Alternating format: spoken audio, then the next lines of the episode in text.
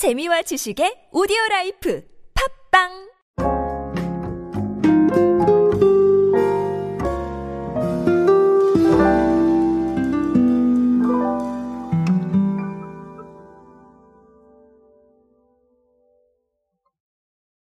언택트의 시대, 그리고 비대면이 서비스의 기준이 되면서 먹거리를 배달시키는 일은 이제 아주 익숙한 일 중에 하나가 되었습니다. 그래서 배달 어플을 사용하시는 분들도 굉장히 많으실 텐데요. 이번에 배민에서 의미 있는 통계 몇 가지를 발표를 해서 그 통계와 제가 말씀드렸던 트렌드가 얼마나 일치하는지 한번 알아볼 수 있는 시간을 가지도록 하겠습니다. 안녕하세요. 인사이 시대 그들은 무엇에 지갑을 여는가의 저자 노준영입니다. 여러분들과 함께 소비 트렌드 그리고 대중문화 트렌드들 쉽고 빠르고 정확하게 알아보고 있습니다. 강연 및 마케팅 컨설팅 문의는 언제든 하단에 있는 이메일로 부탁드립니다. 배민에서 지난해 주문 동향을 분석한 배민 트렌드 2021이라는 자료를 발표를 했는데 이 자료에서 몇 가지 통계를 한번 좀 알아보도록 하겠습니다. 일단은 배달 음식의 폭이 넓어졌다라는 부분을 배민에서 강조를 했는데 2019년에는 상위 100개의 메뉴에서 31.9%의 주문이 발생을 했었는데 2020년에는 이 비중이 27.4%로 줄었다고 합니다. 즉 상위 100개의 메뉴, 사람들이 익숙한 메뉴 말고 다른 메뉴에서도 주문이 많이 생겼다는 거겠죠? 이걸 이야기를 하면서 실제 지난해 3월 배민에서 산낙지 검색량이 전월 대비 104% 늘었다. 5월에는 콩국수 검색량이 260% 정도 늘었다. 그리고 7월에는 백숙이나 삼계탕, 닭죽, 닭 한 마리 같은 것들, 그리고 12월에는 팥죽 검색량이 925% 증가를 했다라는 거. 그러니까 약간의 시의성을 타고 있기는 하지만 그럼에도 불구하고 우리가 생각지 못했던 메뉴들이 많이 검색이 되고 있죠. 그리고 자신의 취향에 맞게 메뉴 구성을 원하는 고객이 많아지면서 기본 메뉴에 옵션이나 사이드 메뉴를 더하는 방식이 보편화가 됐다. 그래서 사이드 메뉴 주문 수가 2019년 대비 2.5% 정도 늘었다라는 거 어, 이런 통계도 나와 있습니다. 그리고 마지막으로 의미 있는 통계는 가치 소비라는 것인데 2019년 4월 22일부터 2020년 11월 20일까지 일회용품 안 받을게요 라는 옵션을 선택한 누적 주문수가 1억 2천만 회. 이게 돈으로 따지면 일회용품 구입비 153억 원, 그리고 쓰레기 처리 비용 약 32억 원을 절감을 했다. 이렇게 발표를 했습니다.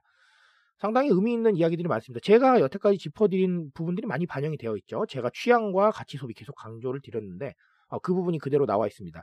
그래서 오늘 한 번 더 말씀을 드릴 건데 일단 첫 번째는 맞습니다. 취향이에요.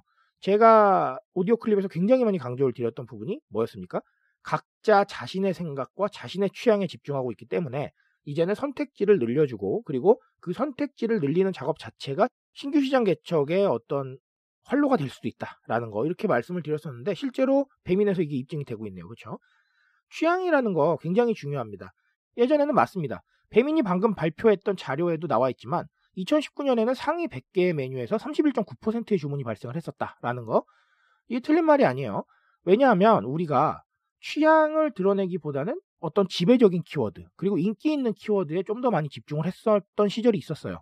그래서 그 부분에 휩쓸려 가거나 아니면 군중 심리에 따라서 소비를 하거나 이런 부분들이 꽤나 많이 발생을 했죠. 그래서 이 지배적인 키워드가 상당히 중요했던 그런 시점이 있었습니다. 하지만 지금은 그런 지배적인 키워드가 아예 아닌 건 아니지만 힘을 잃어가고 있다라는 부분에 주목을 하셔야 돼요. 각자 취향이나 생각이나 이런 부분들을 소비에 반영하기 위해서 굉장히 노력을 하고 있고 그리고 그런 취향과 소비를 위해서 다양한 선택지들이 마련이 되고 있어요. 이런 추세는 뉴미디어도 한 몫을 했습니다. 뉴미디어가 굉장히 다양한 자료, 굉장히 다양한 주제를 다루고 있잖아요. 기존에 있는 매스미디어보다는 정말 많이 다양하고 우리의 생각이나 취향을 반영을 하고 있습니다. 그러다 보니까 그런 상황에 익숙해진 정보의 접근성들이 우리가 소비에서도 충분히 취향을 익숙하게 반영할 수 있도록 만들어주고 있는 것이죠. 그래서 아까 뭐 산낙지 이런 얘기들이 나왔지만 실제로 그런 부분들, 즉 사람의 취향과 사람의 어떤 생각들을 반영할 수 있는 이런 소비 키워드를 계속해서 만들어내는 것은 정말 중요한 일입니다. 이거는 대기업 혹은 SME 뿐만 아니라 정말 이 소비자를 상대하는 모든 분들께서 다 생각을 하셔야 된다고 생각을 합니다. 그래서 꼭 주목을 하셨으면 좋겠고요. 자, 두 번째는 가치 소비였죠. 아주 단순한 일입니다. 사실 저도 백민을 써봤지만 이 일회용품 안 받을게요 옵션은 사실 쉽게 선택할 수 있는 일입니다. 하지만 이걸 굉장히 많이도 선택을 하고 있다라는 거예요. 가치 소비라는 부분인데 가치 소비는 나의 생각이나 가치를 반영하는 행위일 수도 있지만 그런 행위를 통해서 내가 사회에 기여를 하고 있고 사회와 소통하고 있다라는 이런 뿌듯함을 느끼는 것과도 연관이 돼요. 뿌듯한 감정을 소비로 느끼게 되면 소비로 얻을 수 있는 편익이 좀 더 많아진 겁니다. 무슨 말인지 아시겠죠? 자, 이 사례를 한번 예시로 들어볼게요. 자, 우리가 취식을 위해서 배달을 시키면서 당연히 소비를 하게 됩니다. 특정 금액을 소비를 하게 되는데 그 금액을 소비를 하면서 가장 먼저 얻고자 하는 편익은 뭘까요? 그렇죠. 먹을 거예요. 그렇죠. 예, 좀 가시적인 것이죠. 하지만 그 먹거리를 통해서 즐거움을 얻는 게 또 다른 편익일 것이고 그리고 그 즐거움을 얻으면서 또 다른 편익을 얻을 수 있어요. 뭡니까?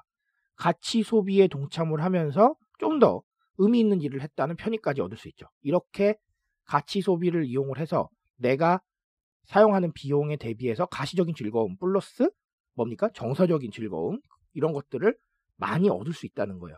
즉 특정 금액을 통해서 소비를 했을 때 내가 얻고자 하는 편익보다 더 많은 것들을 얻을 수가 있다. 다양한 측면으로 그렇죠.